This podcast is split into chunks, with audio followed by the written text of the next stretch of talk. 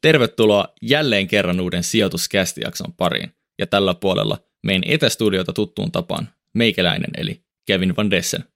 Tervetuloa munkin puolesta. Tällä puolen etästudiota istuu Teemu Liila. Tänään me puhuttiin Jussi Ahokkaan kanssa keskuspankeista. Mulla on tämmöinen säästöpossu täällä mun vieressä jakson aiheen vuoksi. vuoksi ja tota, oli kyllä tosi mielenkiintoinen setti. Kyllä, todella relevantti aihe tähän ajankohtaan. Kuluttajaluottamus. Se on ihan nollissa tällä hetkellä ja meidän jakson sponsori Sorter on tehnyt tästä erinomaisen blogin, asiantuntevan blogin ja pohtinut tämän vaikutuksia talouteen, joten tsekatkaa meidän kuvauksesta, me jätetään sinne linkki. Kyllä, ja nyt hypätään itse jakson pariin.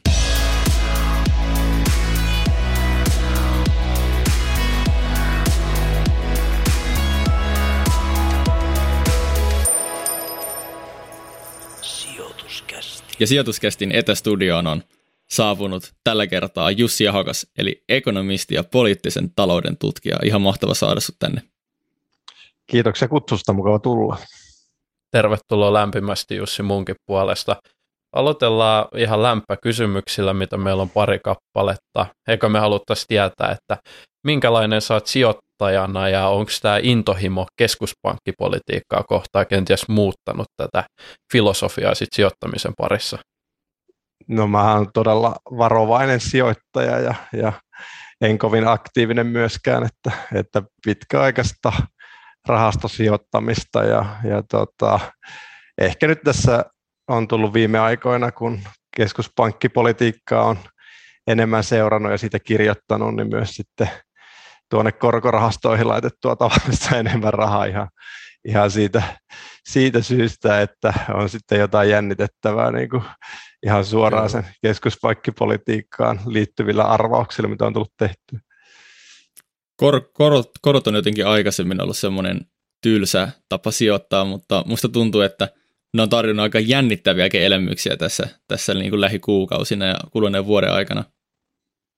Se on varmasti näin, ja, ja tuota, jos ei ole aiemmin ehtinyt, on tullut vaikka nuorena ihmisenä sijoitusalalle tai tähän maailmaan, niin, niin varmasti viime vuosina on tuntunut siltä, että ei tuonne korkoympäristöön kannata ollenkaan lähteä ja siinä ei ole mitään jännittävää, mutta tuota, tänä vuonna siellä varmasti on ollutkin jännitys pinnassa monilla toimijoilla, Kyllä. ei pelkästään piensijoittajilla, vaan myös isoilla institutionaalisilla sijoittajilla. Kyllä. Me spotattiin, että sun Twitter-biossa lukee tämmöinen juttu kuin ekologinen jälleenrakennus. Ja mä ainakin henkilökohtaisesti meni aika mankeliin tästä termistä, niin haluatko vähän avata, että mitä tämä tarkoittaa? Voin avata, eli se liittyy tähän mun päivätyöhön Biosissa, Bios-tutkimusyksikössä, joka on tämmöinen yksity- tai itsenäinen monitieteinen tutkimusyksikkö, ja, ja joka tutkii nimenomaan niin kuin yhteiskunnallisesta näkökulmasta ekologisen kriisin kysymyksiä, resurssitalouden kysymyksiä ja niin edelleen. Ja ekologinen jälleenrakennus rakennus on Biosin vuonna 2019 esittelemä politiikkapaketti, eli, eli tiede lähtöinen politiikkasuositus, joka jonka tarkoituksena olisi Suomen yhteiskunnan yhteiskunnallista aineenvaihduntaa sitten muuttaa sillä tavalla, että me oltaisiin ekologisesti kestävä yhteiskunta jatkossa. Ja siinä katsotaan niin kuin monia yhteiskunnan sektoreita, liikennettä, rakentamista, metsiä, kaikkia, mitkä Suomen yhteiskunnassa ja taloudessa on aika keskeisiä. Ja, ja sitten pohditaan vähän, että mihin suuntaan näiden pitäisi nyt mennä, että se ekologinen, sosiaalinen, taloudellinen kestävyys on sitten lopputuloksena. Ja, ja sitä nyt voi ajatella tämmöisenä jälleenrakennusprojektina ja ja verrata ehkä johonkin sodan jälkeiseen, toisen maailmansodan jälkeiseen jälleenrakennukseen Suomessa. Ja siitä varmaan se ajatus siksi nimeksi on sitten myös tullutkin, että jotain tämmöistä valtavaa yhteiskunnallista muutosprosessia nyt tarvitaan tässä ajassa. Ei Kyllä. kuulosta helpolta hommalta. Toi niin kuin, että tehdään kaikesta, mikä on huonosti, niin parempaa. Niin jotenkin, että teillä on varmaan sitten kädet, kädet ollut siinä sitten aika täynnä ton, ton homman kanssa. No kyllä se näin on, ja, ja pitää myös välillä nostaa aina käsiä pystyyn, kun mennään johonkin sektori tietylle sektorille tai toimialalle, mistä meillä ei aluksi ole niin paljon tietoa ja sitten pitää lähteä etsimään sitä tietoa ja jutella asiantuntijoiden ja sitä sektoria tutkivien tutkijoiden kanssa ja, ja hankkia ne perustiedot ja sitten vielä jotain erityistietoa ennen kuin voidaan sitten siihen kokonaisuuteen sitten liittää sen, sen toimialan tai sektorin se tulevaisuuskuva ja ne tarpeet, että mitä siellä pitäisi tehdä. Että, että hyvin niin kuin, mitä yksi, enemmän menee yksityiskohtaan, niin sitä monimutkaisemmaksi tämä jälleen rakennus muodostuu. Mm. Erittäin mielenkiintoista ja varmasti tärkeää. Siirrytään meidän päivän aiheeseen, eli tähän rahapolitiikkaan. Mulla on itse sitä varten meidän YouTube-katsojille tämmöinen tota, säästöpossu täällä taustalla, nyt kannattaa Vielä. katsoa YouTubesta, niin tämmöisiä voi, voi sitten spotata sieltä. Et nykyään on Spotifyssa myös video, totta, eli Kevinillä totta. vanhaa informaatiota, mutta joka tapauksessa hypätään, hypätään tuonne keskuspankkimaailmaan niin ihan alkuun. Ensimmäinen kysymys, että minkälaisia keinoja nyt näillä keskuspankeilla on säädellä sitä rahapolitiikkaa, mikä meillä on päivän aiheena? Joo, no tästä tietysti voitaisiin lähteä joko läheltä tai kaukaa purkamaan tätä asiaa.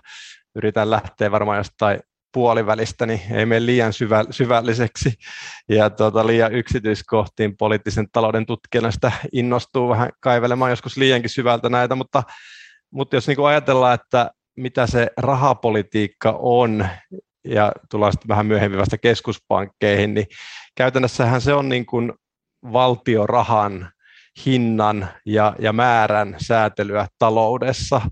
Ja, ja tässä niin kuin se lähtökohta, mikä varmaan kannattaa sanoa, on se, että ne modernit kapitalistiset äh, talousjärjestelmät, joissa mekin eletään tällä hetkellä, niin ne jotenkin pohjautuu aina tai perustuu tai rakentuu valtiorahan varaan. Ja, ja tota, valtiorahahan on oikeastaan saa sen oman merkityksensä siitä, että valtio voi yksipuolisesti väkivaltamonopoliin nojaten niin päättää, että, että missä valuutassa tai rahayksikössä niin verot maksetaan tai ylipäätään sellaiset maksut, joita valtio kansalaisille asettaa.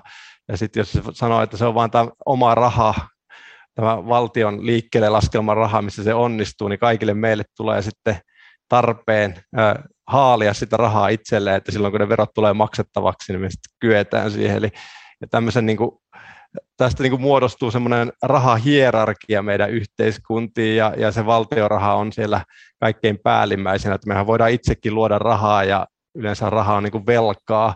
Me voidaan velkasuhteita keskenämme eh, synnyttää ja, ja sopia, että jos mä teen sulle tänään jotain, niin, niin sä teet mulle jatkossa jotain, ja olkoon tämä velkalappu tässä välissä niin kuin muistutuksena siitä, mutta, mutta myös niin kuin se valtion raha on tavallaan niin kuin vero, velkaa, tai siis verosaatavaa, jos sulla on käteistä rahaa itselläsi, niin sä tiedät, että sillä, sillä sä niin kuin sitä veroveloista, mitä valtio sulle määrää, niin pystyt selviämään. No niin, niin tästä niin kuin päästään siihen, että, että miksi niin kuin keskuspankeilla on niin kuin jotenkin isompi rooli meidän rahatalousjärjestelmissä. Se on just siksi, kun se hallitsee tätä valtion rahaa ja se tosiaan päättää, että kuinka paljon sitä lasketaan liikkeelle, millä hinnalla sitä lasketaan liikkeelle. Eli tässä tullaan näihin kahteen viime vuosina aika tutuksi tulleeseen ohjauskeino, eli siihen korko-ohjaukseen ja sitten tähän määrälliseen elvyttämiseen tai määrälliseen ohjaukseen noin laajasti ymmärrettynä. Avomarkkinaoperaatiot on varmaan se, miten yleisesti sanotaan, että miten sitä harjoitetaan, sitä määrällistä ohjaamista. Tuosta itse asiassa tuli mieleen, mieleen semmoinen TikTok-kommentti, mikä meille tuli, josta Teemu ja minä melkein jopa kinasteltiin tänään bussissa, kun me oltiin, me oltiin tota reissussa. Eli siinä puhuttiin, että velkaa maailmassa on enemmän kuin varallisuutta tai rahaa maailmassa. Ja sitten me pohdittiin Teemun kanssa, että no, et, onko tämä totta, mä oon kuullut aikaisemminkin, että saattaa olla, mutta mistä se johtuu? Niin osaako nyt semmoiseen niin hissipuheen omaiseen tiivistykseen kertoa meille, että mistä se johtuu? No tuosta, mitä äsken sanoin, niin se on aika helppo johtaa, eli, eli me, meillä voi olla yksityisiä velkasopimuksia niin paljon kuin me ollaan meidän yksityisessä sopimusjärjestelmissä niitä valmiita olleet tekemään ja tavallaan niin kuin laskemaan liikkeelle sitä yksityistä velkarahaa ja, ja sitä nyt sitten yleensä ymmärretään velkana, mutta sitten jos puhutaan rahasta nimenomaan valtion rahana, ja joka on niin kuin meidän järjestelmissä tavallaan se viimekätinen selvitysväline, ja, ja tota, mitä kaikki haluaa pitää hallussaan, niin, niin sen määrähän ei todellakaan tarvitse olla yhtä suuri kuin sitten että yksityisten velkojen määrä, ja nehän, jos me ajatellaan, että rahaa on vain tämä niin kuin äh, virallinen käteinen raha tai siihen rinnastettavissa olevat rahat, niin sitä on tietysti aina vähemmän kuin sitä velkaa, mutta mut se on varmasti totta, että jos niin kuin ne, se yksityinenkin tavallaan yksityiset saatavat lasketaan rahaksi ja ne on äh, äh, nimellisesti myös niin kuin määritelty vaikka euroissa tai dollareissa, niin sitä nyt on määritelmällisesti yhtä paljon kuin sitä velkaa, koska jonkun saatava on sitten, tai jonkun velka on aina toisen saatava, ja tämmöinen mm. kahdenkertainen tai kaksinkertainen kaksisuuntainen kirjanpitoidentiteetti aina pätee, mutta tässä niin tullaan vähän siihen määrittelyyn, että no mitä sä sitten rahalla tarkoitat, että, että mm. onko tuossa järkeä vai ei tuossa väitteessä. Kyllä. Tämä on tosi laaja ja oikeasti hyvin monimutkainen aihe, siis ihan pelkästään raha. Mutta jos me nyt niinku tiivistetään tämä alun paketti, niinku joku tosi käytännöllinen, konkreettinen, jos sellaista voi tiivistää, niin mihin niinku rahapolitiikkaa nyt tarvitaan? Sellainen, niinku, mihin sitä kuluttaja tarvitsee, että miksi tätä on olemassa, onko se välttämätöntä?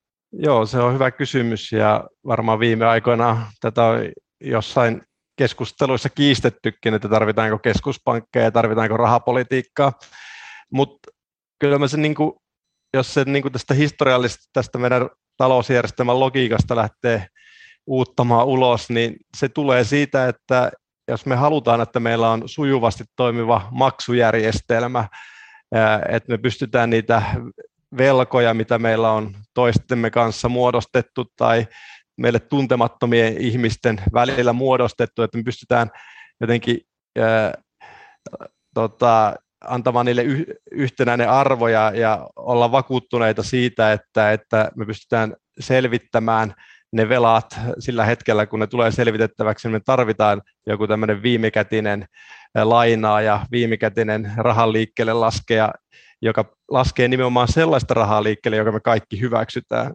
Eli tavallaan mitä valtioraha tekee, mitä keskuspankit tekee, mitä rahapolitiikka tekee, niin se vastaa meidän maksujärjestelmän sujuvasta toiminnasta. Ja e, silloin meillä on niin kuin maksuvalmius systeemitasolla, järjestelmätasolla pysyy hyvänä, kun meillä on tällaisia instituutioita. Se on se yksinkertainen, yksinkertainen vastaus. Eli Kyllä. rahapolitiikka ja keskuspankit pitää yllä järjestelmän maksuvalmiutta. Kyllä. Sitten raha liikkuu taloudessa ja sitä säädellään tällaisen keskuspankin ohjauskoron avulla muun muassa, että kuinka innokkaita sitten pankit on lainaamaan rahaa eteenpäin ja näin poispäin. Tästä ohjauskorosta puhutaan ihan älyttömästi, mutta niille, ketkä ei vielä ymmärrä tätä oikein, niin mitä se ohjauskorko tarkoittaa, eli kenen korko tämä nyt on ja miksi se vaikuttaa talouteen? Ohjauskorko on nimenomaan se valtiorahan korko, eli ja keskuspankin määrittävä korko, ja, ja se tavallaan voi ajatella niin, että se on se kaikkein lyhin korko, yleensä keskuspankit ymmärtää sen niin kuin yliyön korkona, eli, eli kun tota, se laskee liikkeelle rahaa ja, ja sitä on niin kuin yhte, yhteisöllä, yrityksillä, pankeilla, viime kädessä sitten pankeilla, kun tullaan kohti iltaa, niin sitten ne tekee sen päätöksen, että mitä ne tekee sille rahalle, että lainaako ne sitä toisilleen vai palaut tallettaako ne sen keskuspankkiin.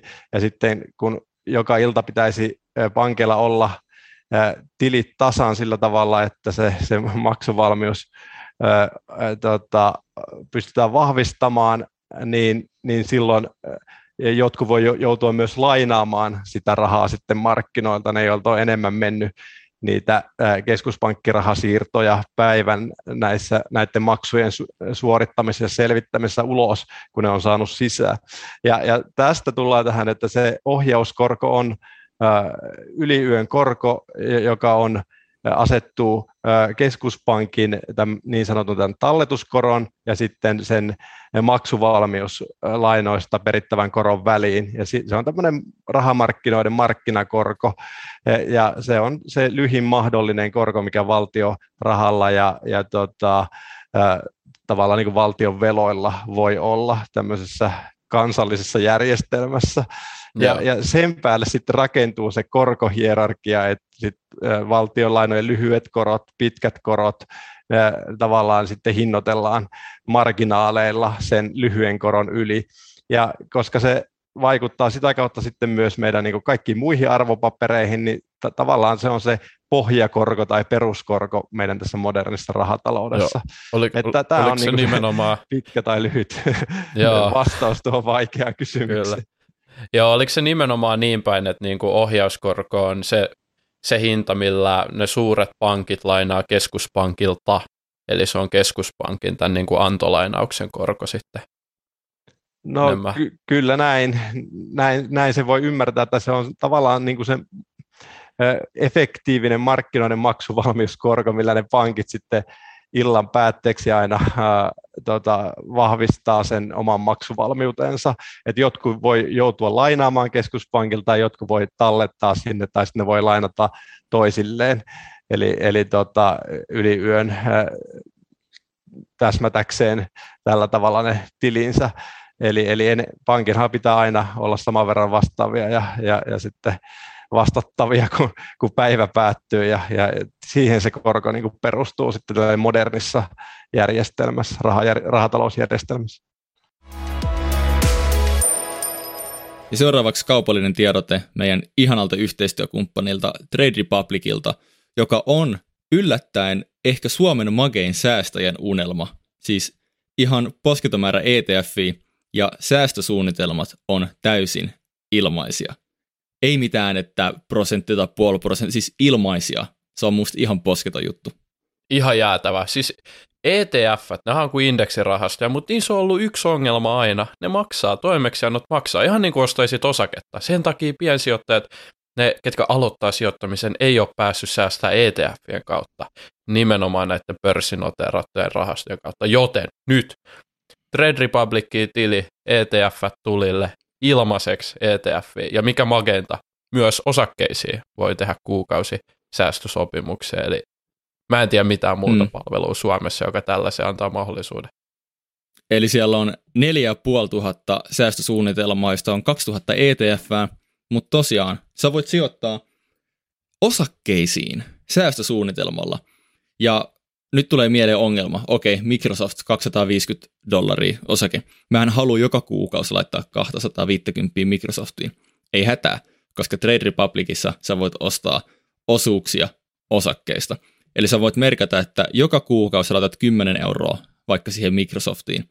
Ja tämä onnistuu maksutta, joka on siis ihan ennen näkemätöntä ja ihan huikea siistiä. Käsittämätöntä. Kyllä.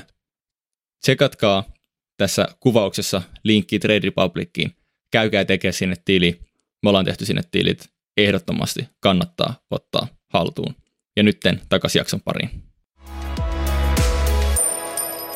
Jos mietitään rahapolitiikan nyt merkitystä taloudelle, tässä on eletty vaikka koronakriisiä, missä sitten tämä stimulus-checkit tai stimulusraha tuli tämmöisenä kovana piristysruiskeena ja ehkä perinteisempi tapa on ollut nämä matalat matalat korot tai korkojen laskeminen, niin kumpi on sun mielestä parempi keino talouden elvyttämiseen, stimulusraha vai matalat korot? No tässä nyt pitää ehkä ensin käsitellä tuo stimulusraha, eli, eli määrällinen helpottaminen tai tavallaan just sen niiden reservien, eli sen keskuspankkirahan lisääminen sinne järjestelmään, niin sehän ei sinällään lisää kenenkään ihmisen tuloja, ja se ei, niin kuin sillä tavalla ole äh, finanssipolitiikkaa, jona mun mielestä tämmöinen, äh, äh, miksi sanotaan, raha elvytys tai rahan painamiselvytys edellyttää, vaan se on vain muuttaa niin kuin niiden rahoitus markkinoilla toimivien yksiköiden portfolioita sillä tavalla, että siellä korvataan vaikka valtion velkakirja niin sitten tämmöisellä keskuspankkitalletuksella. Ja tätähän on niin kuin se QE, määrällinen e, elvyttäminen tai määrällinen helpottaminen, mitä on tehty. Tietysti silloin, kun se yhdistyy tilanteeseen, jossa vaikka valtio alijäämäisesti kuluttaa, niin sitten tulee näitä niin kuin elvytyssekkejä ja se voidaan ymmärtää, kun nämä kaksi asiaa yhdistetään toisiinsa, että silloin tapahtuu mm. juuri sitä, mitä kuvasit. Ja sitähän on nyt erityisesti nyt koronapandemian aikana tapahtunut. mutta sinällään niin kuin määrällinen el- helpottaminen on vaan oikeastaan tämmöinen niin portfolion muutos. Ja mitä se niin kuin tekee, niin se tavallaan muuttaa sen rahapolitiikan asetantaa sillä tavalla, että se painaa sitä korkoa koko ajan alemmas sinne, sinne tota talletuskoron, sitä ohjauskorkoa sinne talletuskoron lähelle. Eli tavallaan sitä talletuskorosta tulee silloin efektiivinen ohjauskorko. Se on hyvin pieni asia oikeastaan, mikä se QEn tehtävä on. Ja oikeastaan sitä on varmaan käytetty enemmän jotenkin psykologisena ajatuksena niin kuin rahoitusmarkkinoiden suuntaan. Et, et nyt kun me ostetaan niitä pitkiä velkakirjoja, tietysti niiden hinnat silloin nousee ja ne pitkät korot tulee alas, sillä voi olla jotain vaikutusta psy- markkinapsykologiaan, mutta e-, ehkä sillä on niin enemmänkin osoitettu, että me vieläkin kevennetään tätä, tätä rahapolitiikkaa, kun me ollaan jo korko painettu nollaan, niin enemmän me sillä voida tehdä, mutta me voidaan sitten vielä niin lisää ostaa vaikka niitä valtion pitkiä velkakirjoja, eli 10-vuotisia velkakirjoja. Ja ta- tav- tavallaan se on se viesti rahoitusmarkkinoilla, että me vieläkin kevennetään, ja se tarkoittaa sitä, että no korot ei ainakaan nouse, jos tuohon suuntaan mennään.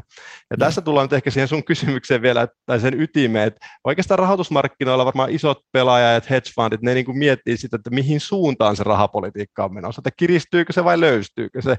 Ja, ja, ja se on se, niin kuin se iso kysymys, mitä koko ajan mietitään.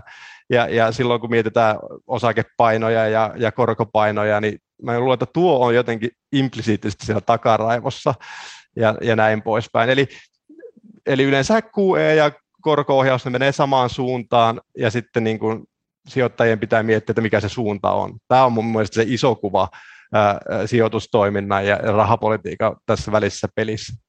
Joo. Okay. Onko nyt sitten niinku keskuspankkeista ollut sun mielestä hyötyä? Puhuttiin, että on ollut kritiikkiä siitä suuntaan, että tarviko niitä oikeasti ollenkaan.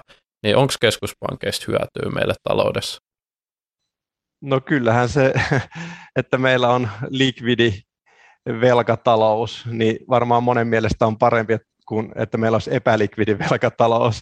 Ja varmasti aika monet investoinnit, jotka on tuonut hyvinvointia viimeisen sadan vuoden aikaa läntisiin, läntisiin yhteiskuntiin, niin olisi jääneet tämmöisessä epälikvidissä maailmassa niin tekemättä. Eli, eli kyllä siinä mielessä, jos tavoitteena on saada sujuvasti toimiva kapitalismi, joka tuottaa hyvinvointia realisten investointien ja, ja uuden luomisen kautta, niin totta kai, että keskuspankit ja, ja valtioraha on mahdollistanut tämmöisen likvidin järjestelmän, niin onhan se iso asia.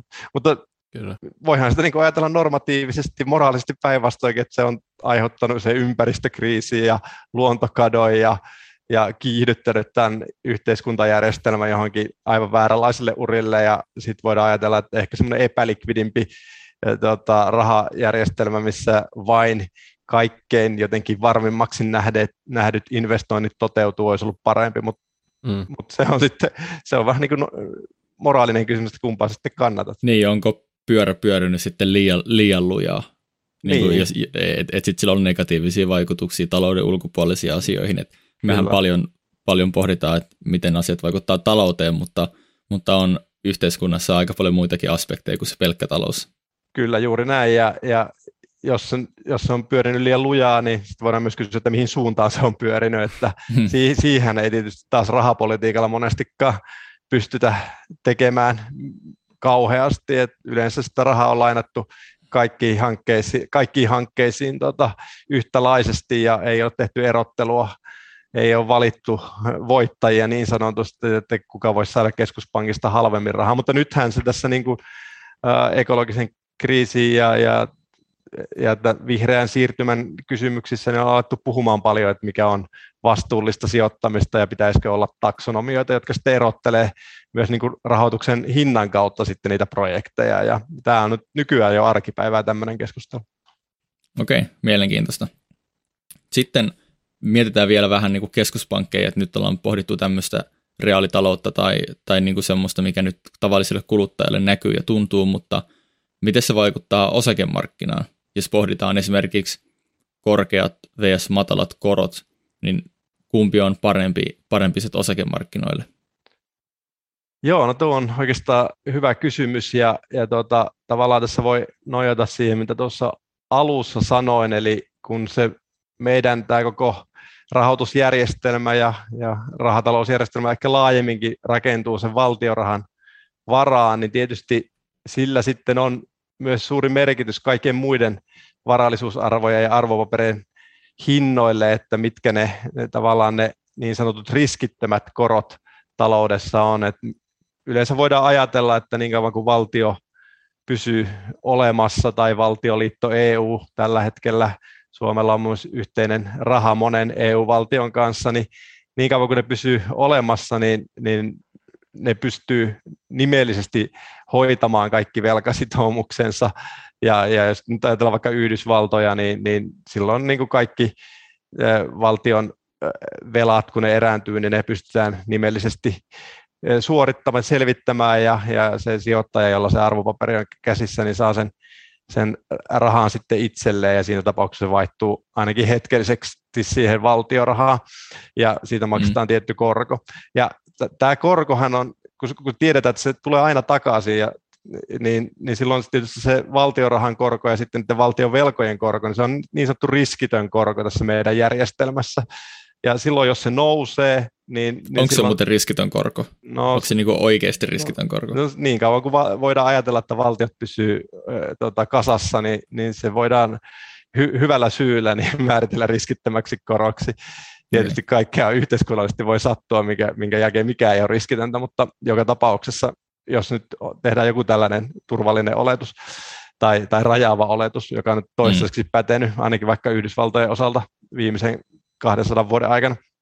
No joo, joka tapauksessa, niin, niin silloin kun tämä riskitön korko lähtee nousemaan, niin silloinhan ei tietenkään sitten myöskään sijoittajien tarvitse ottaa riskiä sillä tavalla, että siirtää semmoisiin arvopapereihin, joiden hintakehitys ei ole niin suoraviivasta ja, ja välttämättä ei samalla varmuudella tuo niitä tuottoja myytäessä tai sitten osinkoina. Eli yleensä silloin, niin kun riskitön korko nousee, niin osakkeista aletaan siirtää sitten takaisin korkopapereihin ää, sitä varallisuutta. Ja silloinhan se on tietysti huono, huono asia, ää, huono asia osakkeiden kaltaiselle arvopaperille yleensä. Ja onhan se nyt päästy tänä vuonna todistamaan, kun keskuspankit on nopeasti nostaneet sitä riskitöntä korkoa ylös, niin, niin osakemarkkinoilla aikamoista myyntiä nähty ja hinnat on tulleet, tulleet alas sitä myötä. Ja heti sitten taas, kun keskuspankit alkaa vähän pohtia, että olisiko tämä ollut tässä, niin, niin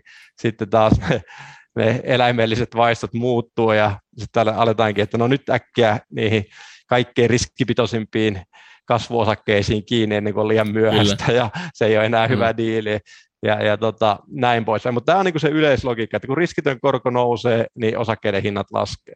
Sitten mm. voidaan vielä ajatella niin kuin sen reaalitalouden kautta jotain toista dynamiikkaa. Esimerkiksi niin, että jos tulee taantuma, yrityksillä alkaa mennä huonommin, niiden voitot hetkellisesti tai ehkä pitemmälläkin aikavälillä putoaa, osingonmaksukyky heikkenee, niin sitten monet sijoittajat varmaan alkaa ajattelemaan, että no ei kannata nyt laittaa äh, noihin osakkeisiin niin, niin suurella painolla äh, omaa varallisuutta ja, ja ehkä sitten siirtää sitä käteiseen rahaan tai, tai sitten niihin valtion velkakirjoihin, jos niillä nyt sillä hetkellä sattuu olevan se riskitön korko on nostettu niin kuin ylemmäksi, e, mikä yleensä tietysti sitten voikin tuoda sen taantuman aika usein, koska meillä on kuitenkin aika paljon korkoherkkyyttä tällä hetkellä siellä reaalitaloudessa, jotka on tosi velkaantuneita kautta linjan, Yhdysvalloissa tietysti e-, e-, ennen kaikkea.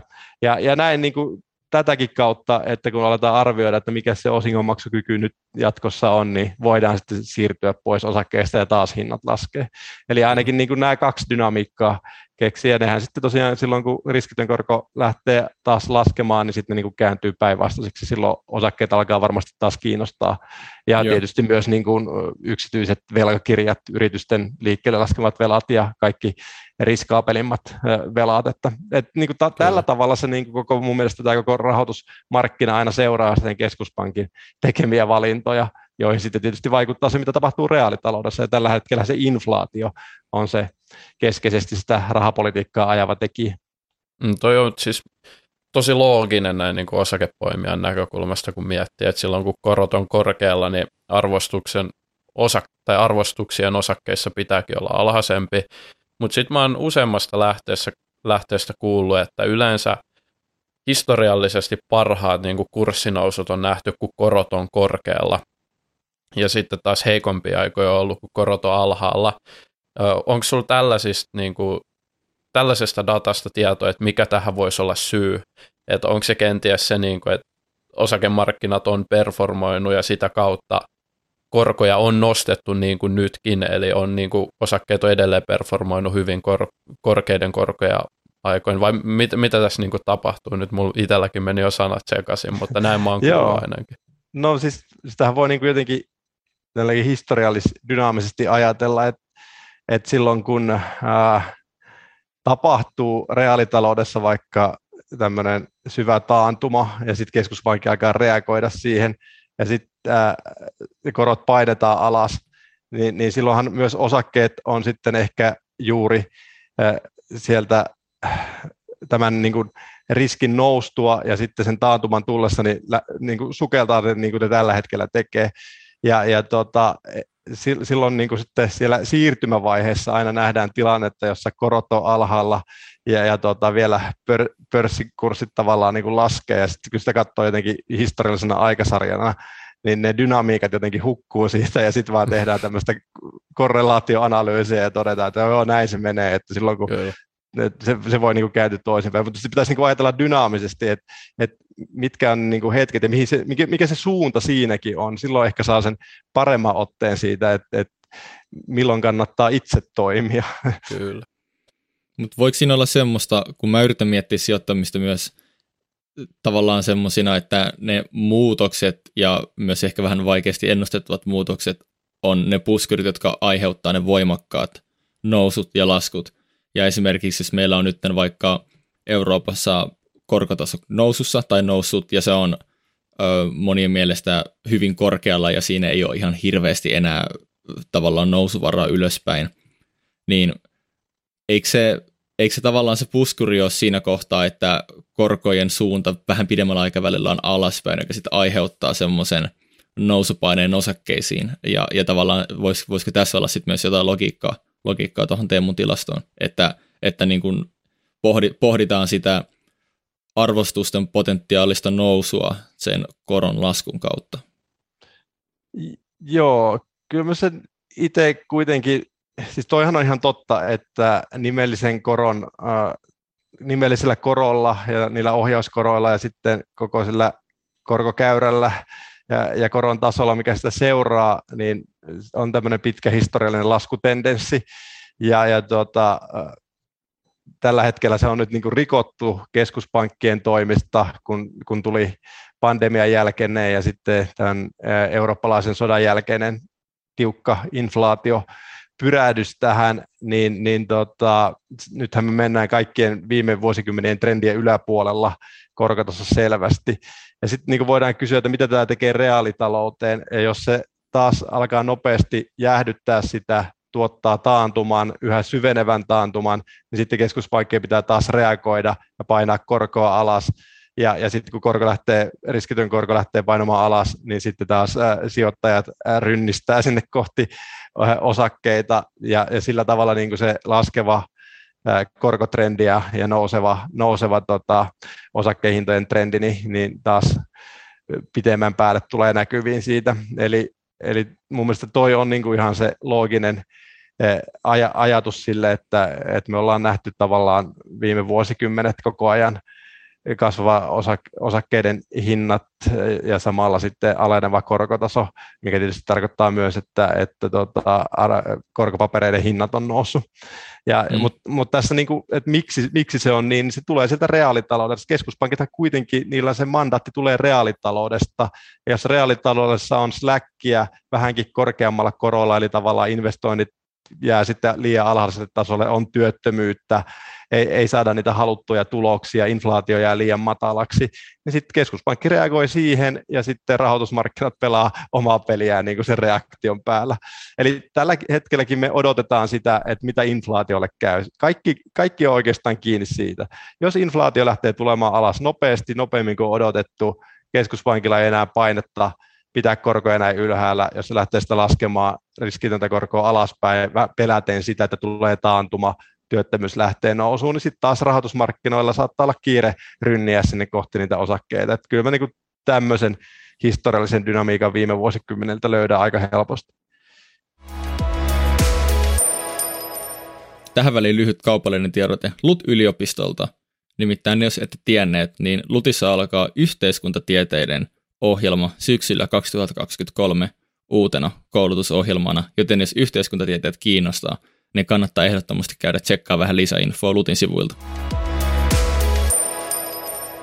Nyt siirrytään tämmöiseen pieneen vastuuttomaan spekulointiin liittyen tähän meidän nykyhetkeen. Ja lähdetään siitä, että minkälainen tilanne USAssa on suhteessa sitten tänne meidän Eurooppaan, jos katsotaan keskuspankin näkökulmasta, että minkälaisia haasteita niillä on ja miten ne eroaa sitten keskenään? Joo, no tässä varmasti just se reaalitalouden erot ja, ja inflaatio, näkymien erot on tällä hetkellä ne kiinnostavimmat kysymykset. Pandemian jälkeen kävi niin, että Yhdysvallassa tehtiin sitä finanssipoliittista elvyttämistä erittäin rankasti. Että ensin oli ne Trumpin elvytyspaketit, ja sitten kun Biden voitti vaalit, niin useampaa erää vielä tuli demokraateilta finanssipoliittista elvytystä, ja tämä on se, mihin, oliko se Teemu vai, vai Kevin, kumpi teistä nyt sanoikaan alussa, kun viittasi näihin tota, ää, tämmöiseen ää, rahan painamis, stimulusraha. stimulusrahaa ja, ja tota, ää, jonkinlaiseen tämmöiseen helikopterirahaan ehkä, niin, niin tota, sitähän siellä todellakin tehtiin, eikä kauheasti katsottu, että mihin, mihin päin sitä suunnataan sitä elvytystä, vaan lähetettiin suurin piirtein sekkejä kaikille ihmisille kotiin, että no niin, kuluttakaa.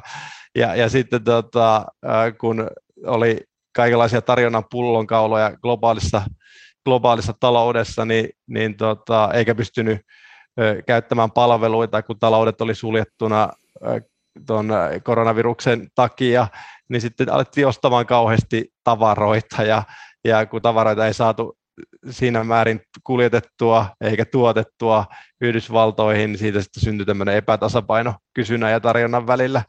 Ja, ja, ja nyt mä luulen, että 2021 ja 2022 on pitkälti näillä boosteilla niin menty, ja nyt se alkaa sitten rauhoittumaan tämä tältä osin se tilanne. Tietysti Kiinassa nyt on kaikenlaista vielä korona-lockdownia päällä, mutta, mutta nyt koko ajan raportoidaan, että, että kysyntä ja tarjonta alkaa olla enemmän tasapainossa kansainvälisillä tavaramarkkinoilla niin sanotusti.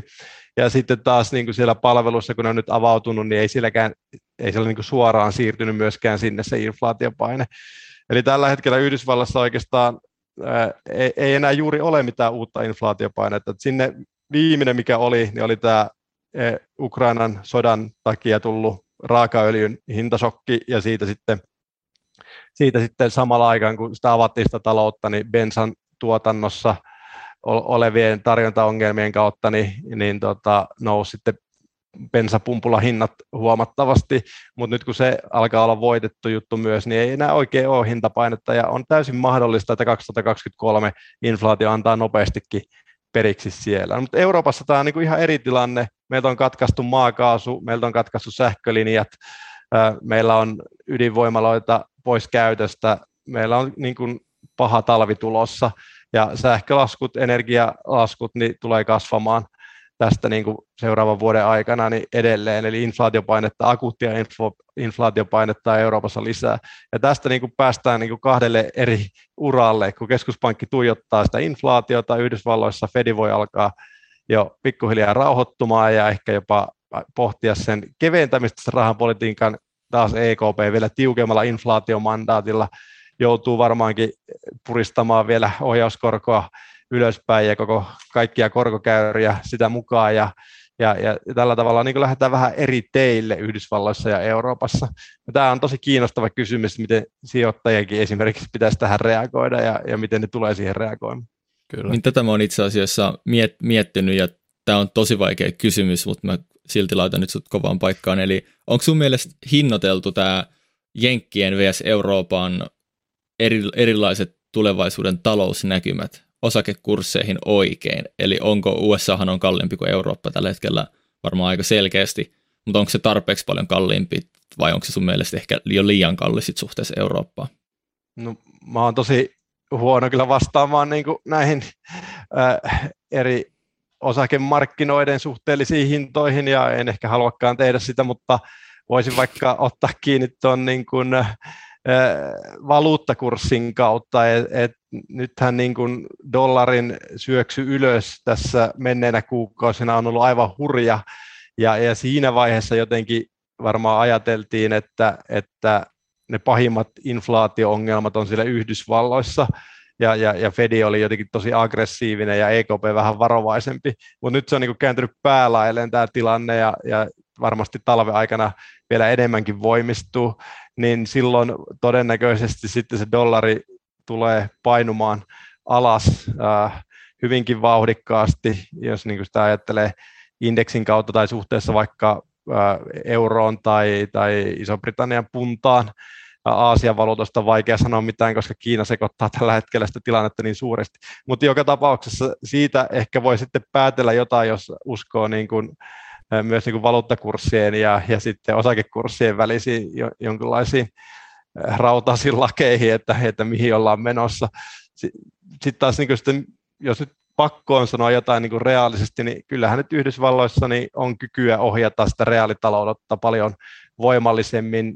Siellä on vähemmin resurssirajoitteita, maailman suuri öljyntuottaja ja, ja tota, nyt on laittanut käyntiin nämä uusiutuvien energiamuotojen teollisuustoimet siellä, että et se on niin kuin varmaan uudessakin, jonkinlaisessa uudessakin taloudessa niin erittäin dynaaminen teollisuusvaltio ja, ja palvelualatkin erittäin voimakkaasti kehittynyt siellä, että et onhan se tällaista niin kuin laadullistakin eroa sitten, mitä moni varmasti punnitsee, että, että ehkä noiden kahden asian kautta lähtisin sitä miettimään, että missä on menestyneimmät yritykset globaalisti ja, ja mitkä pystyy reagoimaan muuttuviin olosuhteisiin ja, ja mihin sitten valuuttakurssit menee ja siitä sitten kun Euroopasta päin kattelee, niin tekee omat valintansa. Kyllä. Mainitsit, että Euroopassa voitaisiin vielä nostellakin niitä korkoja, nehän on matalammalla kuin Jenkeissä, mutta mulle tuli just tämä sun mainitsema laatuero nyt mieleen siltä näkökantilta, että meillä on Euroopassa ihan käsittämättömän velkaantuneita valtioita tuolla etelämässä, ja meillä on, tai voisiko sanoa, että on ollut, koska sitä ei enää noudateta oikein, tällainen Euroopan rahaliiton vakaus- ja kasvusopimus, jonka mukaan velkaa saisi olla 60 prosenttia BKTstä maksimissaan. Valtion velkaa, jopa Suomi on ylittänyt tämän. Tai sitten, että valtion alijäämä BKT saa olla sitten maksimissaan kolme prosenttia, niin onko täällä enää mitään väliä? Ja oot sä huolissa Euroopassa, että vo, niin kuin mitä tuolle korkean nostolle nyt sitten käy, kun meillä on tällainen tilanne? No toi on ihan hyvin otettu kiinni, että kyllähän niin kuin eurojärjestelmä on todella huono, huono järjestelmä, huono, huono rahajärjestelmä siinä mielessä, että, että se lukitsee hyvin erityyppisiä reaalitaloudellisesti erityyppisiä valtioita, talousalueita toisiinsa, tavallaan yhden rahapolitiikan, yhden keskuspankin päätöksien alle. Ja, ja eurokriisi tietysti 2012-2000, tai siis oikeastaan globaalin finanssikriisin jälkeen heti ja, ja pahimmat ajat sitten 2012 ja sitten Kreikan kriisit myöhemmin, niin osoitti, että ne on ihan aitoja ne, ne rakenteelliset ongelmat, mitä, mitä siihen eurojärjestelmään liittyy.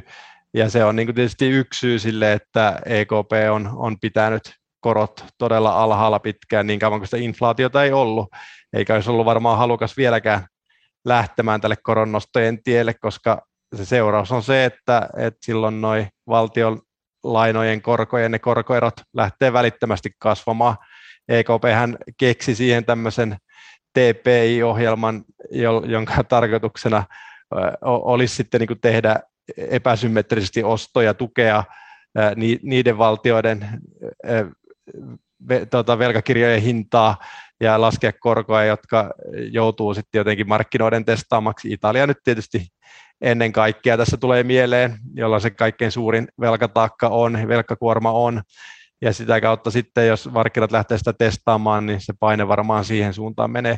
Eli, eli tälleen niin kuin tästä näkökulmasta niin kevyt rahapolitiikka, jossa on paljon määrällistä elvyttämistä, jolla tasotetaan niitä korkoeroja, niin se on suurempi välttämättömyys euroalueelle kuin se on Yhdysvaltoihin. Ja sitäkin tietysti voi sitten omissa sijoituspäätöksissään punnita, että onko sillä sitten vaikutusta esimerkiksi eurooppalaisten yritysten kyvyille menestyä kansainvälisessä kilpailussa ja näin poispäin, että kuinka houkuttelevia ne sitten on. Mutta kyllä mä jonkinlaisena taakkana kuitenkin pitäisin, että, että meillä on näin epäsymmetrinen rahatalousjärjestelmä tällä talousalueella. Kyllä, mutta onhan Eurooppa ainakin mun mielestä halvempi kuin jenkit, vaikka se on melkein aina ollut, että et varmaan tämä se osittain heijastelee sitä, sitä heikompaa tilannetta, että se on varmaan jollakin tavalla yritetty myös hinnoitella sinne osakkeiden kursseihin. E- ehdottomasti näin, joo, kyllä. Kyllä. Hei, me sivuttiin jo inflaatiota ja sä povasit sitä, että ei välttämättä nyt Fedinkään täydy enää nostaa sit niitä korkoja ainakaan älyttömästi. No ainakin ne vissiin nykyaikeiden mukaan halutaan pikkasen vielä nostaa ja pitää siellä korkeammalla tasolla, näin se Powell on taitanut sanoa. Mitä sä itse uskot? Nyt me halutaan sulta, Jussi, oikein vastuutonta spekulaatiota, että saadaanko me inflaatio nyt kerrasta kuriin ja tuleeko korkoja vielä ruuvata vai oliko se tässä? No just joku lähetteli Twitterissä viestiä, että terveisiä niille, jotka sanoi kesällä, että Euribor ei tästä juuri enää nouse. Itsekin silloin seurasin noita korkokäyriä ja totesin, että nyt markkinat on lähtenyt hinnoittelemaan asiaa niin, että, pahi on jo takana. Ja no ei se sitten tietenkään ollut, että kiitos vaan tästä, tästä haasteesta. eli, eli tosi nyt voi niin kaikki mahdolliset disclaimerit sanoa tässä, että mehän emme lopulta, vaikka me seuraamme niin markkinareaktioita, ajatellaan vaikka valtioiden kaksivuotista korkoa Yhdysvalloista tai kymppivuotista korkoa, niin, niin me ei niin kuin, niistä sitten, vaikka ne lähtisi useaksi kuukaudeksikin laskuun, niin ei kannata tehdä liian pitkälle meneviä päätöksiä. Ja tulevaisuutta koskevista korkokäyristä niin vielä, vielä vähemmän, että nehän on vain niin tämän hetken niin kuin eläimellisten vaistojen ja fiilisten mukaisia ne käyrät. Eli, eli tota, jos niin kuin näyttää siltä, että juuri nyt markkinat hinnoittelee sitä, että kaksivuotinen valtion velkakirjan korko olisi saavuttanut lakipisteen ja tullut sieltä jo tasaisesti muutamia viikkoja alaspäin, niin, niin se on mahdollista, että markkinat lukee oikein inflaatiokehitystä ja, ja reaalitalouden kehitystä, ja, ja näin todella on. Mutta esimerkiksi nyt Euroopan tilanteessa, niin kun kesällä näytti paremmalta, sitten Putin laittoi kaasuhanat kiinni ja, ja tilanne muuttui aivan toisenlaiseksi, että eihän markkinat pysty tietämään tällaisia sanotaan niin fundamentaaliseen epävarmuuteen liittyviä kysymyksiä, että mitä, mitä voi geopoliittisesti vaikka tapahtua ja mitä uusia pandemioita voi syntyä tai sotia tai ihan mitä tahansa. Eli, eli tota, ei liian pitkälle kannata sitten tämän hetken tunnelmista sanoa, mutta sanonpa nyt kuitenkin, että, että kyllä mä nyt melko vakuuttunut olen siitä, että 2023, jos ei mitään uutta inflaatiosokkia Yhdysvaltoihin tule, niin, niin se pahin, se inflaatiohuippu on jo takana, ja, ja silloin äh, semmoinen kevyt keventyminen pitkissä koroissa ja ehkä jopa ohjauskorossa on mahdollista, mutta se tietysti riippuu myös siitä, että tuleeko se taantuma sinne Yhdysvaltoihin, kuinka voimakkaasti se vaikuttaa työmarkkinoihin. Kyllä se Fedi sitä työmarkkinaankin katsoo, jos työttömyys lähtee nopeeseen nousuun, niin se voi olla yllättävänkin nopeaa sitten se, se rahapolitiikan keventäminen. Mm. Ja tietysti myös osakemarkkinoilla on tässä ä, oma roolinsa, kun me ajatellaan sitä, että jos osakemarkkinat reagoi sen taantuman tulemiseen sillä tavalla, että ne että osakkehinnat lähtee vielä tästä laskemaan ja se 2022 vuoden karhumarkkina oikeasti onkin elossa, niin, niin sitten se tarkoittaa, että rahoitusolosuhteet yleisemmin Yhdysvalloissa alkaa kiristyä, ja kun taantuma tulee, niin eihän veti halua sitä, vaan silloin sen pitää puskea voimakkaasti sillä omalla rahapolitiikalla sitä vastaan ja, ja, ja alentaa ohjauskorkoa. Se voi olla yllättävänkin nopea. Jos se yllättävän nopea oli se kiristys tänä vuonna, niin se voi olla yhtä yllättävän nopea se kevennys ensi vuonna. Et tällaisia dynamiikkoja voi sitten syntyä, mutta se yleinen arvaus on, että tasaisesti korot lähtee tästä Yhdysvalloissa laskuun. Mä oon poiminut tähän yhden tällaisen faktan, mikä nyt ennakoisi tuollaista niin kuin jatkuvaa niin kuin kurssien dippaamista. Eli lyhyet korot on tällä hetkellä korkeammalla kuin pitkät. Tämä ei ole mikään ihan tyypillinen tilanne. Eli nyt puhutaan, että esimerkiksi USA tämä valtionlainan kolmen kuukauden korot on sitten korkeammalla kuin kymmenenvuotisen velkakirjan. Ja tämä on ennakoinut osakemarkkinoiden romahdukset IT-kuplassa 2000-luvun alussa ja sitten 2008 finanssikriisissä. Niin onko tämä huolenaihe, mitä sanot? No kyllä mäkin sen, jos sitä historiallisesti katsoo, niin on se nyt houku, houkuttelevaa tehdä tuollainen johtopäätös. Kyllä. Se ei ole kertaakaan mennyt pieleen vielä, mutta, mutta tässä on niin kuin, ei pidä kuitenkaan liikaa e, ei pidä laskea sen varaan, koska tämä on niin omituinen tämä tilanne sen pandemian ja, ja eurooppalaisen sodan myötä. Ja se, kun se inflaatiosokki, se on selvästi eksogeeninen, se on tullut talouden ulkopuolelta, se ei liity niin suoraan kokonaiskysyntään, se tulee sieltä tarjontapuolelta, niin, niin silloin kun se on näin, ja, ja siihen liittyy dynamiikkoja, jotka ei välttämättä ollut edellisessä noissa mainitsemassasi kriiseissä, se juttu oli ehkä enemmän endogeenisia luoteeltaan, ja, ja se kysyntävetoisuus oli niissä voimakkaampi, niin, niin tässä niin kuin tapauksessa se korkokäyrän kääntyminen eh, voi olla jotenkin tavallaan liioteltua, mutta onhan siinä aina se totuus, että silloin kun se korkokäyrä kääntyy, eli se lyhyt korko nousee sen pitkä yläpuolelle, niin sitten markkinat ajattelee, että, että tota, pitemmän päälle tämä, tästä joudutaan perääntymään tästä nykyisestä korkotasosta ja keskuspankki joutuu keventämään ja se syy on siinä, että taantuma tulee ja inflaatio kääntyy ehkä deflaatioksi ja taas niin kuin reaalitalouden mukaan pitää keskuspankin sitten asettaa sitä rahapolitiikkaansa. Et kyllä se, niin kuin se odotus on silloin selkeä, kun se korkokäyrä on kääntynyt. Mm. Kaksivuotinenhan on ollut jo kymppivuotisen alla jo useamman kuukauden ajan käsittääkseni, että, että kyllähän sekin ihan hyvin on ennustanut taantumia aiemmin. Niin ja sehän taitaa johtua siitä, eikö se ole näin, että jos mietitään kymppivuotista korkoa, niin se ikään kuin ennustaa kymmenen eri yksivuotisen niin kuin koron periaatteessa tulevaisuutta, eli se, se tilanne just mitä kuvasit, kun tämä pitkä korko on nyt matalammalla, niin se tarkoittaa, että nyt rahoitusmarkkinoilla ennustetaan sitä, että kaikki korot tulee alas, eli tavallaan se lyhyt piikkaa, koska ne on vaan hetkellisesti hyvin korkealla. Sitten se keskiarvo tulee olemaan pitkällä juoksulla matalammat korot, eli tämä on se niin kuin tulevaisuuden näin. ennustus. Kyllä, toi on se logiikka. Tietysti se on niin kuin hyvin hämärää, että millä perusteella se oikeasti se pitkä korko sit lopulta muodostuu, että ei se oikein perustu mihinkään fundamentteihin, vaan, vaan oikeastaan varmaan ne korkosijoittajat ajattelee, että mitä ne toiset korkosijoittajat sitten tekee miten ne sen tilanteen mm. näkee ja, ja sillä tavalla yrittää pelata sitä peliä.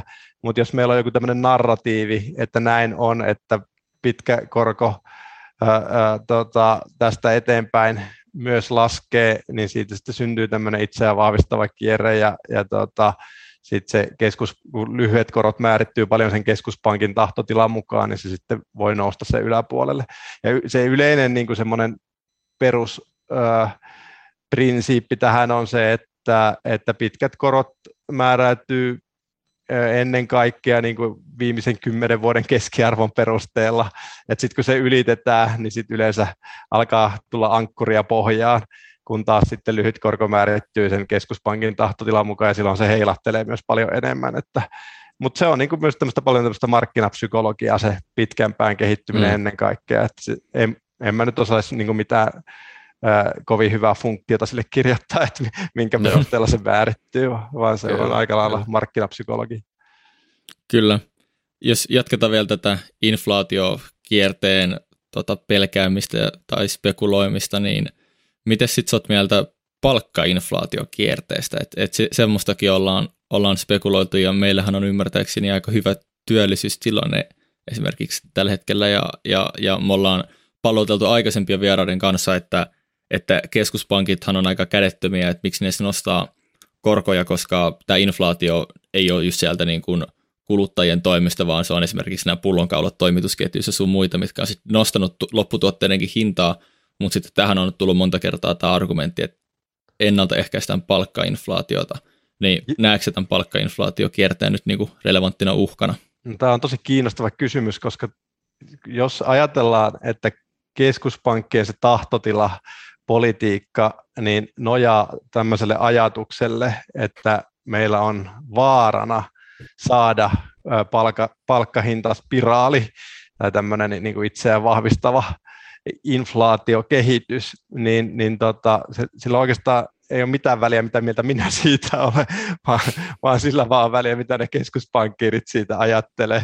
Ja tota, jos ne on vakuuttuneita siitä, että, että sellainen nyt niin kuin aina, kun meillä on vahvaa inflaatiota, niin on syntymässä, ja sitten ne seuraavan kahden vuoden aikana asettaa rahapolitiikkaansa niin, että se estetään, eli käytännössä ajaa vaikka talouden taantumaa ja vielä vähän ylikki siitä, että varmasti ne palkahinta spiraalidynamiikat saadaan rikottua, niin, niin fine, sitten sit, sit se tehdään niin, ja, tota, ja niillä mennään, ja sitten voidaan olla, että karhumarkkina jatkuu pitkäänkin, mutta, mutta niin kuin, sehän tässä niin kuin on just mielenkiintoista, meillä ei oikein mitään empiiristä välineistöä todistaa sitä, että tällainen olisi lähdössä käyntiin ja että sellaisia olisi ollut historiassa. Tai just luin eilen yhden IMFn paperi, joka yritti haarukoida sitä, ja sitten totesi, että no ei tällaista nyt ole oikein mitään evidenssiä, että tämmöisiä olisi ikinä ollut, mutta sitten kun katsoo sitä operationalisoida, että miten sitä on niin yritetty tutkia, niin se on tosi vaikeaa, koska se on makrotaloudellinen ilmiö, ja sitä on empiirisesti mm. vaikea tutkia. Niin lopulta se on sitten niin uskon asia, että jos, jos tota, keskuspankit uskoo siihen ja tekee rahapolitiikkaa sen uskomuksen perusteella, niin sitten ne tekee, ja sitten ne ei ole ikinä väärässä, koska vaikka tulisi taantuma ja sitten työttömyys lähtisi nopean nousuun ja tapahtuisi kaikkea epämiellyttävää yhteiskunnallisesti, niin sitten sanoo, että tämä oli silti parempi kuin se, jos me olisi annettu palkkahinta spiraalin lähteä käyntiin. Et silloin olisi mm. ollut pitkällä aikavälillä paljon huonommat vaikutukset. Tavallaan siinä ei voi olla ikinä väärässä myöskään. Kyllä. Joo, kyllä, kyllä. Hauska pointti. Nyt tämän kaiken spekulaation päätteeksi, niin sä et, et selkeästi tykkää antaa semmoisia niin binäärisiä vastauksia, että tämä on näitä, että tämä on noin, koska talousarvo on semmoista, mutta me silti nyt vähän niin kuin pakotetaan sua antaa semmoinen vastaus. Eli jos mietitään nyt pidemmän aikavälin korkonäkymiä ja vaikka Euroopassa, niin uskoksi että nämä korkotasot nyt pysyy ylhäällä vai näetkö että nyt on, nyt on sitten tämmöistä, öö, on enemmän suuntaa alaspäin kuin ylöspäin? Joo, no se on, se on hyvä kysymys, mutta kyllä mä niin kuin, mun se perusajatus on se, että se tendenssi, se nimellisen koro, korkotason laskutendenssi, niin se jatkuu, koska ei meidän reaalitaloudet rakenteellisesti ole muuttunut mihinkään. Et, et ei ne kestä korkeata, korkeata nimelliskorkoa pitkään. Meillä on, on niin, niin velkariippuvaisia ja varsinkaan tällaiset nopeat korotussyklit, mitä nyt on nähty, niin vaikka e, e, inflaatiota onkin ollut ja, ja taloustilanne on ollut hyvä, niin se voi aiheuttaa hyvinkin nopeasti myös sen sukelluksen ja ehkä mä jonkinlaista sukellusta nyt odotan 2023 ja ehkä se, mitä mä odotan, niin on, on jyrkempi sukellus tai syvempi sukellus kuin mitä tällä hetkellä talousennusteet näyttää. No siihen taas niin kuin reaktio on sitten, että, että korkoa ohjauskorkoa pitää alentaa, koska rahapolitiikka on se väline, millä me yritetään suhdannetta ja, ja inflaatiokehitystä jotenkin stabiloida, ja silloin keskuspankit reagoi, ja, ja taas palataan tavallaan sinne alenevaan koron, koron tota, trendille. Mutta on siinä niin kuin se, millä voidaan tulla ulos siitä, että jos me aletaan aktivoida finanssipolitiikkaa, tuoda julkisia investointeja vaikka äh, tähän ekologiseen jälleenrakennukseen ja vihreään siirtymään, tehdä enemmän tuulimyllyjä ja rakentaa ydinvoimaloita, sitä kautta niin sitä kokonaiskysyntää rakenteellisesti nostetaan ylös, niin, niin silloin äh, ehkä tullaankin tilanteeseen, että, että se inflaatio on jatkuvasti niin huolenamme ja sitten rahapolitiikkaa pelataan sitten sitä vastaan, en tiedä millä ideologialla sitten, sitten varmaan yritetään silloinkin sitä palkkahintainflaatiota jotenkin taivuttaa pois, niin, niin siinä mielessä, että jos, jos syntyy tämmöiset korkeamman kokonaiskysynnän olosuhteet pitkäksi aikaa Eurooppaan, Yhdysvaltoihin ja rahapolitiikka jatkaa tällä nykyisellä ideologisella tiellä, niin sitten ehkä voidaan olla pitempäänkin korkeiden korkojen maailmassa, mutta mut jos ei niin ole sitä finanssipoliittista tukea, niin ei ne yksityiset investoinnit pysy tällä korkotasolla riittävän korkealla, että ne pitäisi tämän talouden pinnalla. Ja tota, siihen tämä niin mun tämmöinen lyhyen aikavälin ennuste perustuu. Öö, mitäs muuten voi keksiä? No, jotain rakenteellisia muutoksia, joka muuttaisi tätä tietysti väestön ikääntyminen, sitä nyt usein esitetään, mutta se on mun mielestä aika neutraali kysymys kuitenkin pitemmän päälle. Et lopulta tarvittaisiin jokinlainen semmoinen niin ihmisten tai yrittäjien ajattelussa muuttuva juttu, että nyt näitä reaaliinvestointeja kannattaa tehdä enemmän kuin viime vuosikymmenenä, että se on kannattavaa, sieltä saa tuotot hilattua kotiin paremmin kuin rahoitusmarkkinoilta. Näettekö te nyt jotain tällaista suuntaa, että, että te siirtäisitte niin kuin likvideltä rahoitusmarkkinoilta teidän, teidän tota, säästöt niin johonkin epävarmaan investointihankkeeseen, johonkin ydinvoimalahankkeeseen, niin, niin, niin aika paljon pitäisi rakenteellisesti tapahtua, että tällaista siirtymää alkaisi tapahtumaan. Ja jos ei sitä tapahdu, niin en mä näe, että, että se kokonaiskysyntä pysyisi jatkossa sitä inflaatiota ja, ja tota, hyvää kasvua ylläpitävällä tasolla.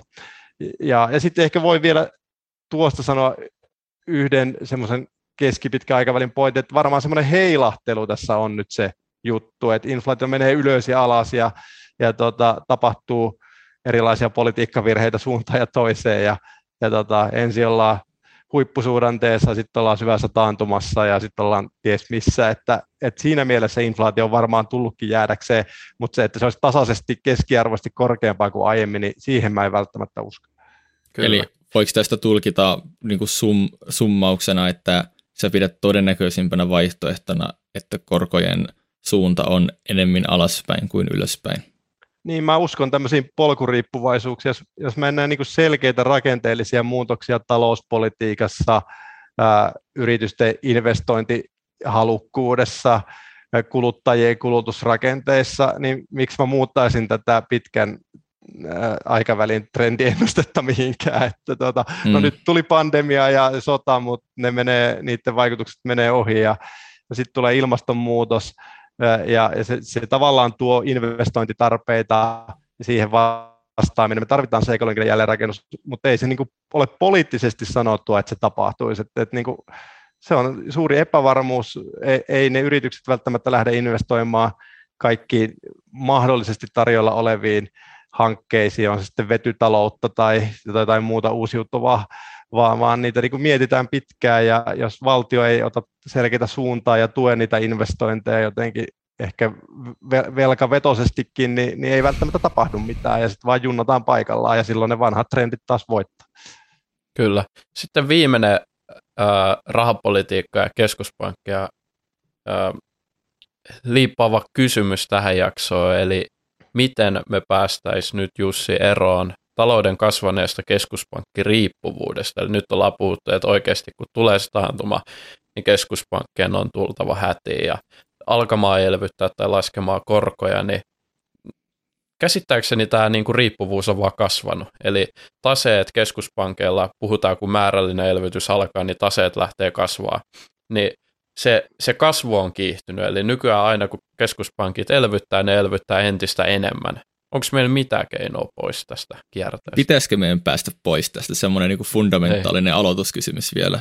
No mä en vastaa siihen pitäisikö, mä vastaan siihen vasta lopuksi. Mä aloitan tuosta, mitä okay. te, Teemu tuolta esitti.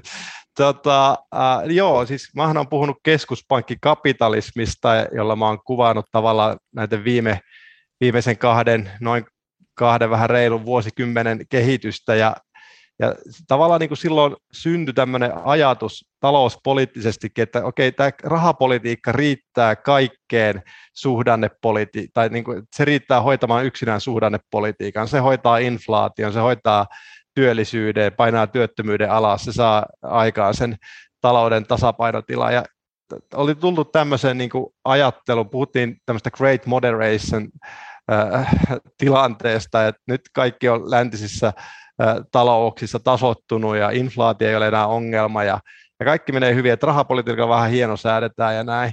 Ja, ja tämä oli jotenkin talous, makrotaloustiede ja makrotalouspolitiikka otti tämä jotenkin tosi syvä, syvä, syvällisesti sydämeensä ja, ja sitten tulikin finanssikriisi ja, ja tota, eurokriisi ja, ja nyt tuli pandemia ja sota Euroopassa ja, ja sitten kun siellä sydämessä on se ajatus, että rahapolitiikalla hoidetaan tämä kaikki, me ei tarvita finanssipolitiikkaa, että valtioiden aktiivista kysynnän säätelypolitiikkaa tai teollisuuspolitiikkaa tai mitä ikinä siihen tämmöisen valtiojohtoiseen politiikkaan voikin eh, liittyä, vaan, vaan se rahapolitiikka riittää. Niin sitten tämmöisessä olosuhteessa, mitkä tuli globaali finanssikriisin jälkeen, ja sitten muiden e-, eksogeenisten sokkien jälkeen, niin kun me yritettiin sillä pelkällä rahapolitiikalla, niin se seuraus oli tämä, että, että sitten vaan keksittiin uusia temppuja, ja kun ei mikään tuntunut riittävän, niin sitten mentiin vaan pidemmälle ja pidemmälle. No nyt yritetään vähän lähteä pois, mutta ei se niin ole enää helppoa, koska ne jää elämään. Se on niin se rakenteellinen, se polkuriippuvuus on muodostunut myös tähän. Ja siinä mielessä se on niin kuin erittäin hyvä ja vaikea kysymys, että voidaanko tästä peruutella ulos. No mun mielestä sitä voidaan peruutella ulos, jos me aktivoidaan sitten sitä muuta kokonaiskysyntää stabiloivaa tai, ja suhdannetta stabiloivaa politiikkaa enemmän, mitä tehtiin toisen maailmansodan jälkeen, kun valtioiden investointipolitiikka oli suurta, ja, ja tuota, sitähän nyt tarvittaisikin tässä ää, ekologisen jälleenrakennuksen aikana, että alettaisiin tekemään niitä valtavia investointihankkeita ja sillä tavalla rakenteellisesti suunnattaisiin uudelleen meidän yhteiskuntia. Mutta siitä pitäisi tehdä se päätös, ja sen jälkeen sitten voitaisiin taas niin kuin keventää tai vähentää, pienentää sitä rahapolitiikan ja keskuspankkien roolia taloudessa. Et, et, Mutta niin ei voi olla, että luovutaan kaikesta talouspolitiikasta, vaan toivotaan parasta, koska sitten ei välttämättä mistään enää ole sitä rohkeutta niihin investointeihin, mitä, mitä sitten tarvitaan. Eli, eli tällä tavalla niin kuin sanoisin, että se on tosi vaikeaa. No sitten, että pitäisikö, pitäisikö ja pitäisikö, se riippuu ihan siitä, että mitä me tavoitellaan meidän yhteiskunnassa ja, ja talouden ohjauksessa. Ja, ja eihän tämä nyt ihan pieleen kuitenkaan ole mennyt tämäkään stabilointi, mikä tällä rahapolitiikalla on tehty. Tällä hetkelläkin ollaan lähes täystyöllisyydessä ja jos inflaatiokin antaa periksi, niin, niin reaalitalouden tilanne on siinä mielessä ihan hyvä. Tietysti se, että se on suuntautunut ekologisesti kestämättömäksi on aika iso ongelma, mutta sitten niin pitäisi niin rakenteellisesti lähteä ohjaamaan sitten uusille uralle, että se laadullisestikin parempaa ja kestävämpää pitemmällä aikavälillä.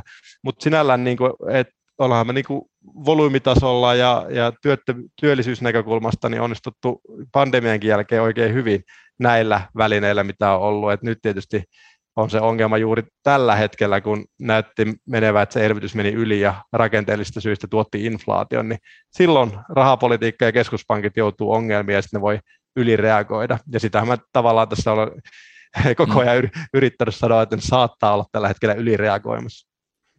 Kyllä. Jakso lähestyy nyt loppuaan. Meillä on jäljellä viimeinen klassikko-kysymys. Ehkä tämä on se keino, miten päästään pois siitä – kasvaneesta keskuspankkiriippuvuudesta. Tämmöistäkin tarinaa on joskus kaduilla kuullut. Eli mikä on Jussi sun mielipide kryptoista?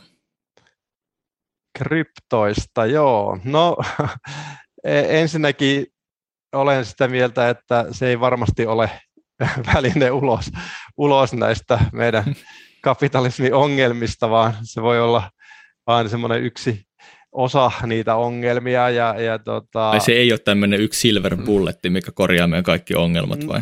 No ei, se ei ole sellainen, että siinä niin kuin on just se ongelma, että, että sehän ei oikeastaan ole rahaa samalla lailla kuin valtion raha on, että se, sen takana ei ole, ei ole verotusoikeutta, eikä, eikä se, jos sulla on jotain kryptoa hallussa, niin se tiedä ikinä, että mitä sä saat sillä, että se ei, se ei ole vakaa, valuutta, se ei ole vakaa raha, se ei, ei toimi laajasti selvitysvälineenä tällä hetkellä, ja vaikea nähdä, että se pystyisi ikinä toimimaankaan, koska sillä ei ole niitä ä, valtiollisia instituutioita takana, mitä, mitä sitten valtiorahalla on. Et tietysti mä ymmärrän sen, kuinka houkuttelevaa ajatella, että se jotenkin se yhteisö pystyisi jotenkin solidaarisesti ilman sitä väkivalta monopolia niin luomaan semmoisen rahajärjestyksen, jossa tota, vapaasti sitten kaikki hoituisi ja, ja tota, e, ei tarvittaisi tämmöisiä valtiokoneistoja, Äh, on ne sitten demokraattisia tai autoritäärisiä, niin sitten määrittelemään niitä talouden suuntia, mutta, mutta se on enemmän niin kuin utopia kuin, kuin realistinen tulema, ja, ja poliittisen talouden tutkijalla niin olen jotenkin enemmän kiinnostunut näistä realistista tulemista ja, ja polkuriippuvaisuuksista ja sitä historiallisesta kehityksestä, mitä on toistaiseksi nähty ja, ja siitä tulevaisuudesta, minkä se mahdollistaa. Ja siinä valitettavasti kryptot on vain jonkinlainen kuriositeetti. Tietysti myös niin kuin ekologisen kestävyyden näkökulmasta, niin siinä on paljon ongelmia, koska se on tämmöinen hyvin energiasyöppöjärjestelmä, digitaalinen järjestelmä, joka ei sitten välttämättä pitemmän päälle, niin, niin täytä niitä ehtoja, mitä, mitä meillä niin kuin resurssitaloudellisesti on asetettava kaikille meidän järjestelmille, on sitten rahajärjestelmiä tai muita osia meidän yhteiskunnasta. Okay. Kyllä. Tyhjentävä vastaus. Sitten on. Jussi, missä sua voi seurata somessa? Mä tiedän, että sä oot ainakin aktiivinen Twitterissä. Sitten me löydettiin sun tämä blogikirjoitus, missä puhut keskuspankkikapitalismista. Onko jotain muita vai pitääkö nyt seuraa just vaan täällä, täällä sua? Joo, no Twitter-tili on ollut viime vuodet semmoinen aktiivinen ja pääasiallinen somekanava.